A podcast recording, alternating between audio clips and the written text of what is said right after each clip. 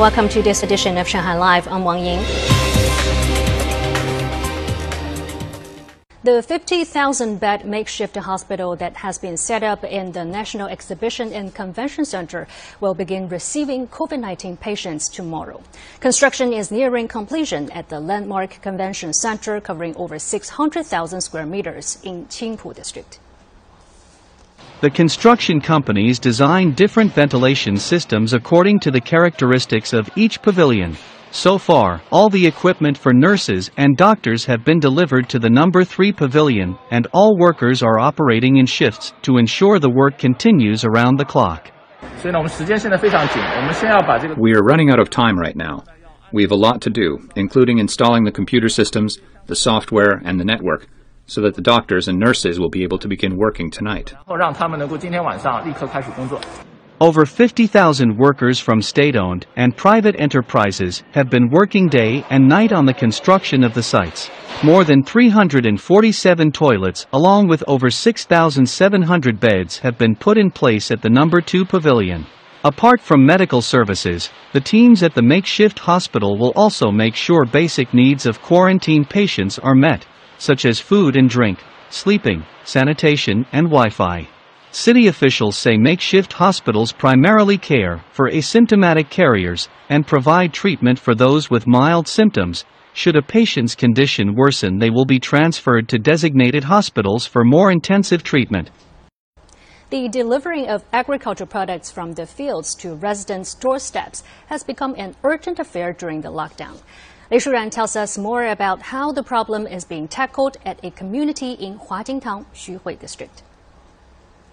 1,300 vegetable packs from Shanyang Town, Jinshan District, arrived in the morning at the Guanghua Luyuan Community Entrance Gate in Xuhui District, one week from the community's last delivery. 在上海郊区，它是有大量的这个农产品在这个在田间，那么它其实也需要向我们市区的这个供供销途径打通这个途径。Jinshan's Shanyang Town and Huajing Town in downtown Xuhui has been a long-time urban-rural pairing with one providing and one purchasing. However, limited transportation resources have stopped the cooperatives from operating at full capacity. It requires passes, so we are extremely short on vehicles, as some of our trucks don't have the passes. And now each driver has to be bound to one vehicle. We use at least two more trucks each day to complete our transport. The cooperatives in Jinshan managed to transport 10 tons of resources to Xuhui in one day. The goods will be taken straight to residents' homes through contactless delivery by volunteers. The two districts plan to continue their cooperation to make sure residents get what they need. What we are rather short of now are bulk goods like grain and vegetables. Meanwhile, there are some special needs which cannot be fully satisfied by the scale of one town alone.